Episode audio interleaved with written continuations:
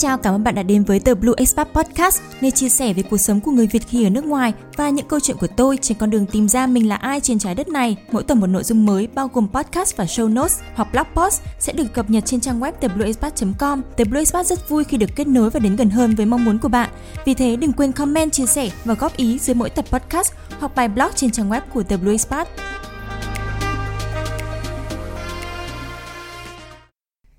Tại sao trong chuỗi bài về quản lý thời gian hiệu quả mình lại nói về việc ngừng đa nhiệm, stop multitasking? Bởi vì nếu như bạn ngưng đa nhiệm từ ngày hôm nay và cố gắng tạo một cái thói quen mà không đa nhiệm nữa thì mình đảm bảo rằng bạn sẽ bất ngờ rằng là bạn có thể thêm được nhiều thời gian trong cái quỹ thời gian của bạn và cái hiệu quả công việc của bạn nó sẽ hơn hẳn với cả lúc trước. Thêm nữa là sẽ giảm bớt stress đi hơn đấy. Nếu như mà bạn đã biết multitasking thực ra chỉ là một cái ảo tưởng sức mạnh mà mọi người nghĩ rằng có thể làm được và bạn đã chuyển sang trở thành một người single tasking hay là monotasking thì mình thật sự chúc mừng bạn. Bạn không những đang cầm một cái chìa khóa quan trọng trong việc quản lý thời gian hiệu quả, mà còn đang có một cái thói quen rất là tốt để duy trì hoạt động và bảo đảm được cái sức khỏe não bộ của bạn. Nhưng nếu như bạn vẫn chưa tin chuyện này thì mình sẽ đưa dẫn chứng từ các nhà tâm thần học và thần kinh học để cho bạn thấy rằng thực ra trước giờ bạn vẫn ảo tưởng sức mạnh rằng mình là một siêu nhân có thể làm được nhiều việc cùng một lúc. À mà multitasking cũng là một trong những thói quen khiến cho bạn có những cái cơn thèm đồ ngọt và không kiểm soát được cân nặng của mình. Trước tiên hãy thử nhận diện xem là bạn có cái thói quen multitasking hay không nhé. Có ba hoàn cảnh để nhận ra một người đang multitasking. Thứ nhất là bạn làm hơn hai việc cùng một lúc – Thứ hai là bạn chuyển đổi qua lại từ nhiệm vụ này sang nhiệm vụ khác. Thứ ba là bạn thực hiện liên tiếp một số nhiệm vụ một cách nhanh chóng trong một khoảng thời gian rất là ngắn. Và ngay sau đây là những cái ví dụ điển hình mà chính mình cũng trải qua thôi và mọi người cũng đang làm hàng ngày mà cũng không ngờ hoặc là các bạn đang nghĩ rằng mình làm rất là hiệu quả vì đang multitasking rất là tốt.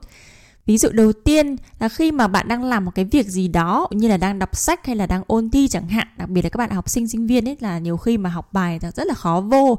Và nhận được một cái thông báo là cái youtuber yêu thích của bạn vừa mới đăng một cái video mới thì ngay lúc đấy là bạn cảm thấy rất là tội lỗi để mà đang học bài mà lại xem. Thì thay vì đấy là bạn vừa xem vừa học bài ví dụ thứ hai là một cái cảnh mình gặp rất là nhiều trong các cuộc họp ở các công ty ấy. Đó là khi mà có một ai đấy đang phát biểu và trình bày thì ở dưới là có những cái người mà đang mở máy tính ra để xử lý một cái văn bản nào đấy. Và trên điện thoại của họ thì cũng đang báo động những tin nhắn hoặc là thông báo email mới và họ cũng mở ra và để xử lý cái tin nhắn hay là email đấy ngay tại chỗ.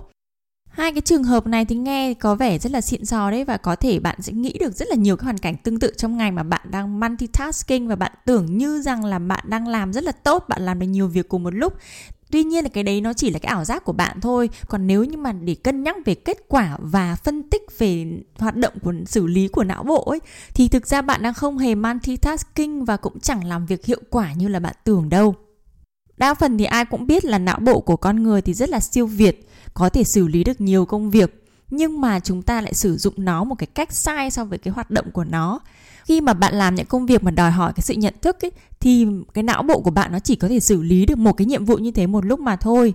Và con người thì có khả năng làm hai công việc cùng một lúc rõ ràng là như vậy rồi. Nhưng cái điều này nó chỉ xảy ra khi mà cái trường hợp mà hai nhiệm vụ đấy nó rơi vào một trong hai cái điều kiện sau. Thứ nhất là ít nhất một trong hai nhiệm vụ đấy thì chúng ta đã làm thuần thục thành một thói quen và không cần phải tập trung hay suy nghĩ thấu đáo mới có thể làm được. Ví dụ như là chạy bộ, đi bộ hay là đánh răng chẳng hạn.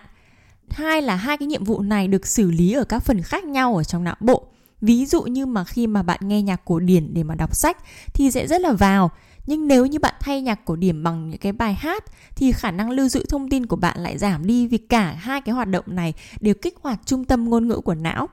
Như vậy là bản chất của cái việc mà chúng ta multitasking với nhiều những cái nhiệm vụ phức tạp trong ngày ấy, thì nó là switch tasking nghĩa là chuyển sự chú ý từ nhiệm vụ này sang nhiệm vụ khác một cách nhanh chóng mà thôi. Trên YouTube thì có những cái video nói về những cái bài test giữa, so sánh giữa single tasking và multitasking mà bạn có thể thử. Mình sẽ để một số những cái bài test như vậy để bạn có thể tham khảo ở trong show notes của tập podcast ngày hôm nay. Nên bạn hãy nhớ vào thebluespat.com để tìm xem nhé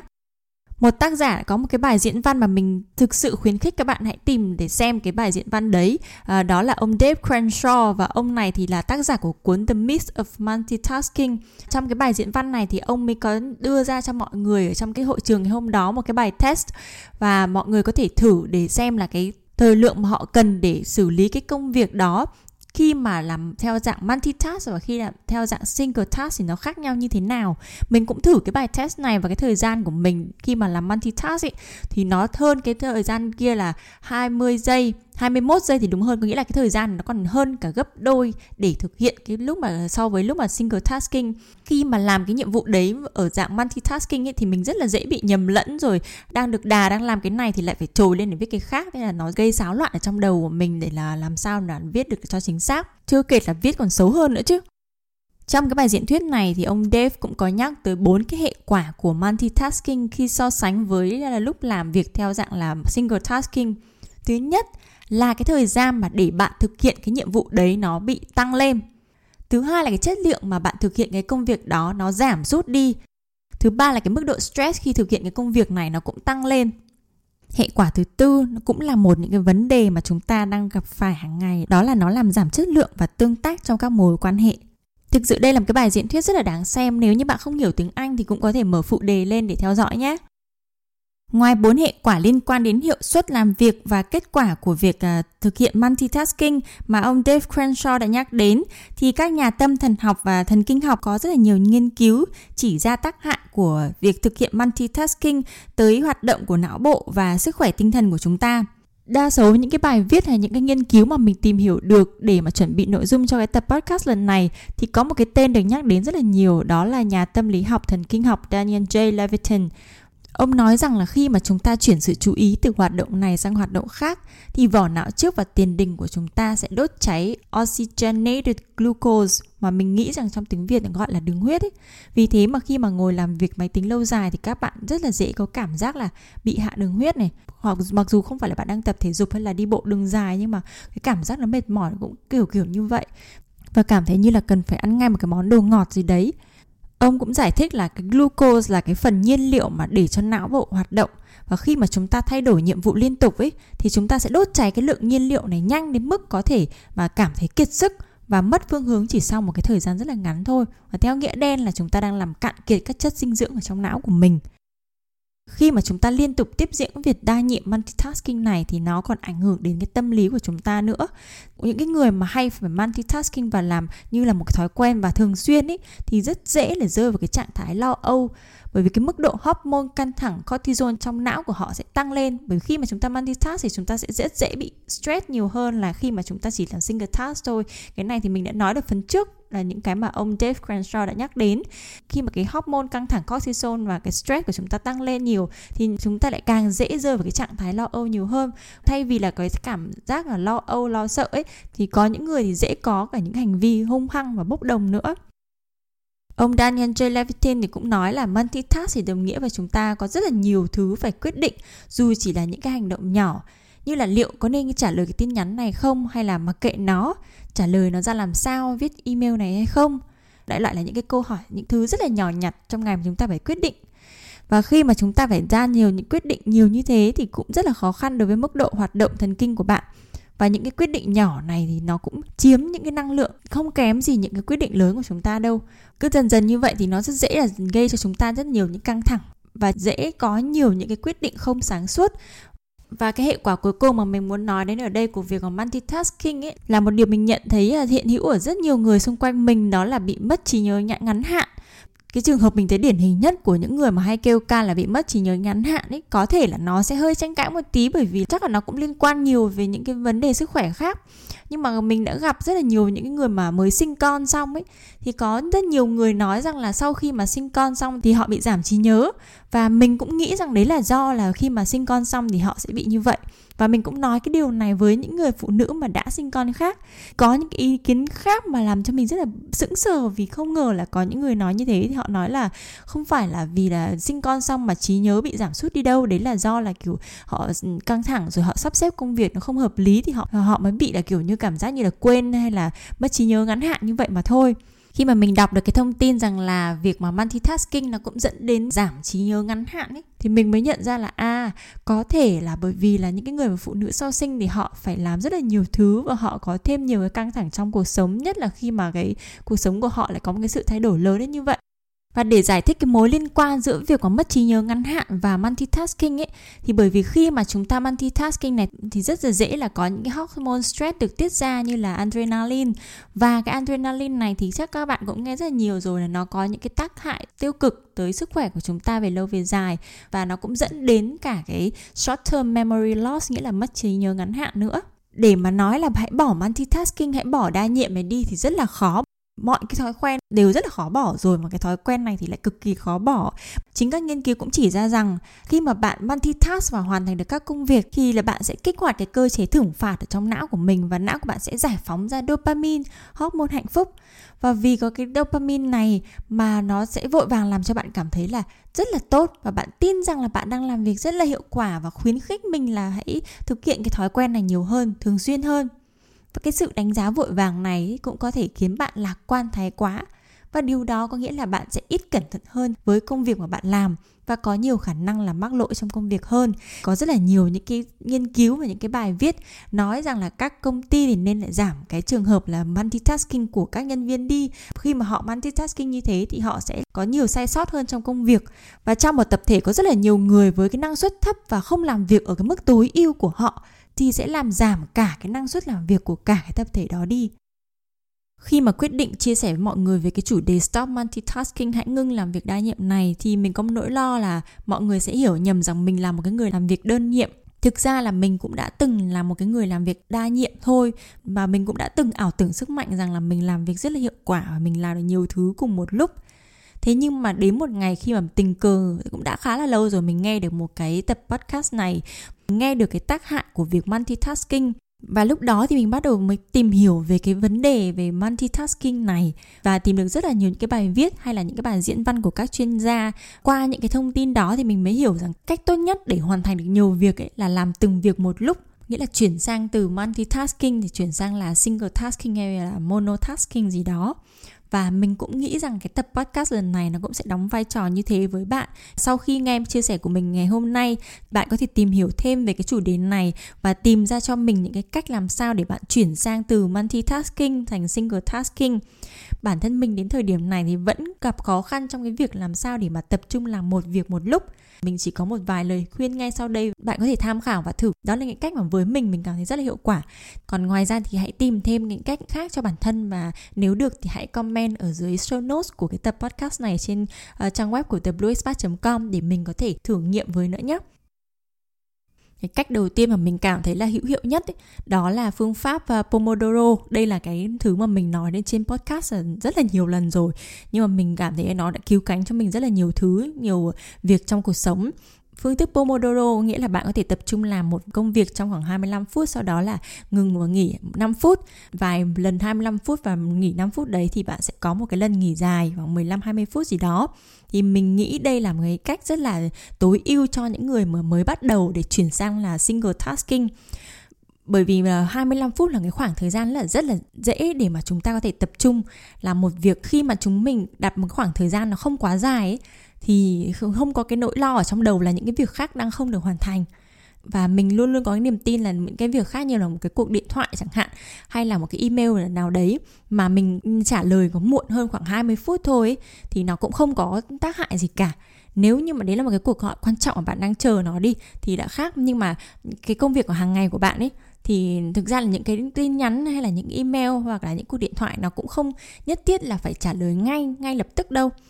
Và sau 25 phút tập trung đấy thì bạn sẽ có được 5 phút nghỉ và cái 5 phút nghỉ này thì đừng dành nó để mở ra một cái tab khác là mở ra Facebook để trả lời tin nhắn Facebook hay là à, làm những cái việc gì trên máy tính mà hãy cố gắng đứng dậy đi lại thì bạn sẽ bị đỡ bị mất cái thời gian là switch task và quay trở lại với cả uh, công việc mà bạn làm 25 phút trước. Nếu như giả dụ bạn mở cái Facebook ra và bạn nghe đọc một cái tin gì đấy mà tự dưng bạn cảm thấy mình bị trùng xuống ấy ờ, hoặc là nghe cái tin gì đấy mà mình tự dưng có cái suy nghĩ trong đầu thì nó sẽ ảnh hưởng đến cái việc mà bạn tiếp diễn cái công việc của bạn sau đấy như thế nào. Khi mà sử dụng Pomodoro dần và quen rồi ấy, thì nhiều khi mình thấy là 25 phút nó không đủ để mình tập trung làm công việc gì đấy. Nhiều khi là nó đang làm thì lại thấy báo hiệu ở trên ờ, màn hình là xóa là đến giờ nghỉ rồi cũng bị mất tập trung ấy thì sau này mình không dùng một cái ứng dụng Pomodoro nữa mà mình dùng cái ứng dụng bấm giờ ở trên máy tính của mình, thì mình đo lường là cái nhiệm vụ này mà cần phải tốn 2 tiếng đi. Mình sẽ chia ra làm mấy lần là 45 phút hoặc là một tiếng một để cho là mình có thể không bị à, ảnh hưởng với những cái à, báo thức nghỉ giữa giờ. Tuy nhiên là cái khả năng tập trung của chúng ta không có quá dài ấy, cho nên là cũng đừng để cái thời gian làm một cái nhiệm vụ gì đấy khoảng hơn 60 phút để cho mắt mình nghỉ ngơi nữa nếu như bạn làm việc ở trên máy tính cái cách thứ hai mà mình dùng để mà tránh được những cái phân tâm để mà tập trung vào công việc tốt hơn ấy nó là một cái thói quen từ lâu của mình rồi. Khi là mình ngồi làm việc này thì mình sẽ loại bỏ xung quanh hay đi tất cả những cái thứ làm phân tâm như là điện thoại hay là Kindle. Nhiều khi đang ngồi làm bài mà thấy thèm đọc sách hoặc hôm qua đang đọc một cái quyển tiểu thuyết gì đấy giờ chẳng hạn là rất là dễ là mình sẽ ngồi ôm Kindle cả ngày cũng được. Thì mình sẽ bỏ tất cả những cái thứ đấy ra khỏi ờ, xung quanh mình. Thậm chí kể cả khi mà để điện thoại ở phòng khác rồi ấy, mình vẫn tắt chuông điện thoại đi tắt chuông chuông rồi tắt zoom hay tắt hết các thứ đi, để mà cứ chẳng may nghe thấy cái tiếng ờ, điện thoại nó kêu lên mà mình cũng bị ảnh hưởng nữa. Cái nhân tố mà làm phân tâm tiếp theo mà khó kiểm soát nhất đó là con người. Thì khi mà ở chỗ làm việc chẳng hạn hay là khi là ở nhà chẳng hạn, thì bạn có thể nói chuyện với cả những đồng nghiệp chung hoặc là những người trong gia đình của bạn nói trước với họ trong vòng 30 phút hoặc là 60 phút tới là mình sẽ tập trung làm cái việc này cho nó xong. Thì làm ơn hãy đừng đi hỏi tôi và nếu như mà có hỏi cái gì thì cố gắng đợi sau đến cái giờ này đã, thì hãng ra mà hỏi mình. Cái cách này thì không chỉ tốt cho bạn đâu mà còn tốt cho cả đối phương nữa. Giữa lúc mà bạn đang tập trung làm một cái việc gì đấy mà người khác đến đặt câu hỏi cho bạn thì cũng rất là khó cho họ để có được cái sự chú ý của bạn. Và cái câu trả lời của bạn cho họ ở cái thời điểm đấy nó cũng không phải là cái câu trả lời tốt nhất. Cách thứ ba thì mình nghĩ là dù bạn vẫn đang có một cái thói quen và không thể nào mà sửa được cái việc là phải làm việc đa nhiệm hay là bạn đang chuyển sang để làm việc đơn nhiệm ấy thì bạn cũng nên áp dụng cái cách này. Đó là hãy à, chủ động cho mình những cái thời gian để nghỉ ngơi giữa giờ. Những cái thời gian này thì hãy thực sự là nghỉ ngơi có thể đứng dậy ra khỏi cái bàn làm việc uh, nhìn ra ngoài cửa sổ để cho mắt mình được nghỉ ngơi. Bạn đã có những cái giờ làm việc rất là mệt mỏi rồi và khi mà bạn không cho mình những cái thời gian nghỉ ngơi đấy thì rất dễ là đến cuối ngày bạn sẽ kiệt sức hoặc là bạn sẽ bị stress. Có một cái bài tập mà cô giáo dạy thiền của mình đã chỉ cho mình khi mà mình mới bắt đầu học thiền ấy, thì bạn có thể thử được cái cách này. Nó sẽ chỉ là một cái bài tập rất là nhỏ, chỉ cần khoảng 2 3 phút thôi là bạn cũng đã cảm thấy thư giãn rất là nhiều rồi. Khi mà bạn đứng dậy ra khỏi bàn làm việc và lấy cho mình một cốc nước, thì khi mà uống nước vào ấy, hãy uống từ từ từng ngụm nhỏ và cảm nhận được những cái giọt nước đang đi vào cơ thể mình hãy tưởng tượng rằng là cái não bộ này nó đang điều khiển cơ thể của bạn để lấy cái cốc nước này nâng lên và đưa lên miệng. Và khi mà nước đi vào trong cơ thể thì não bộ cũng sẽ điều khiển để tất cả những cái bộ phận khác ở trong cơ thể sẽ đưa từng cái phân tử nước này đến những cái phần nào để nuôi sống cái cơ thể này của bạn nghe thì có vẻ rất là dị đấy, nhưng mà cái bài tập này nó đã cho mình rất là nhiều những cái giây phút thực sự là thư giãn và nhận ra được là chẳng có cái bộ máy nào ở trên thế giới này có thể siêu việt và tinh xảo được như là cái cơ thể con người cả. Và mình cũng trân trọng được cái bộ não của mình hơn và biết được là nó đang làm việc rất cho mình rất là nhiều, chứ không phải là chỉ những cái công việc mà mình đang làm hàng ngày đâu. Chúng ta luôn luôn mong muốn rằng là trong cái thời gian ngắn nhất thì có thể làm được nhiều công việc và đạt được cái kết quả tối ưu khi mà không thực hiện được cái mong muốn này ấy, thì chúng ta hay đổ tại rằng là do là mình không biết quản lý thời gian hiệu quả. Tuy nhiên là mình đã dành cả một cái tập podcast ngày hôm nay chưa bao giờ mình làm một cái tập podcast mà lấy nhiều cái thông tin rồi dẫn chứng khoa học và mang tính sách vở như thế này. Nhưng mà để muốn chứng minh cho các bạn thấy một điều là chúng ta đang có một cái thói quen để làm việc mà nó thực sự ảnh hưởng đến cái khả năng quản lý công việc của mình đồng thời là ảnh hưởng đến cả sức khỏe và cái khả năng làm việc của chúng ta nữa và sau khi lắng nghe cái tập podcast này thì mình hy vọng là các bạn cũng sẽ thử với single tasking để xem xem là nó có thể là mang lại được nhiều thời gian trong cái quỹ thời gian của bạn hay không nhé. Và cảm ơn các bạn đã dành thời gian cho The Blue spot Podcast ngày hôm nay. Hẹn gặp lại các bạn ở những số sắp tới.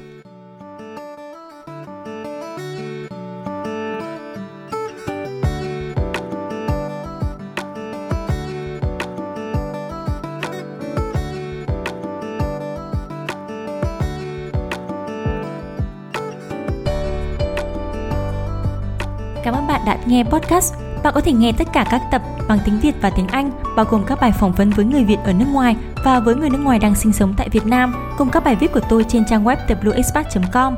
Hãy đăng ký theo dõi trên iTunes và Stitcher để không bỏ lỡ những tập tiếp theo của podcast. Nếu bạn yêu thích podcast này, đừng quên comment dưới mỗi tập trên trang web và theo dõi Facebook page của WXpat. Hẹn gặp lại các bạn ở những số sắp tới.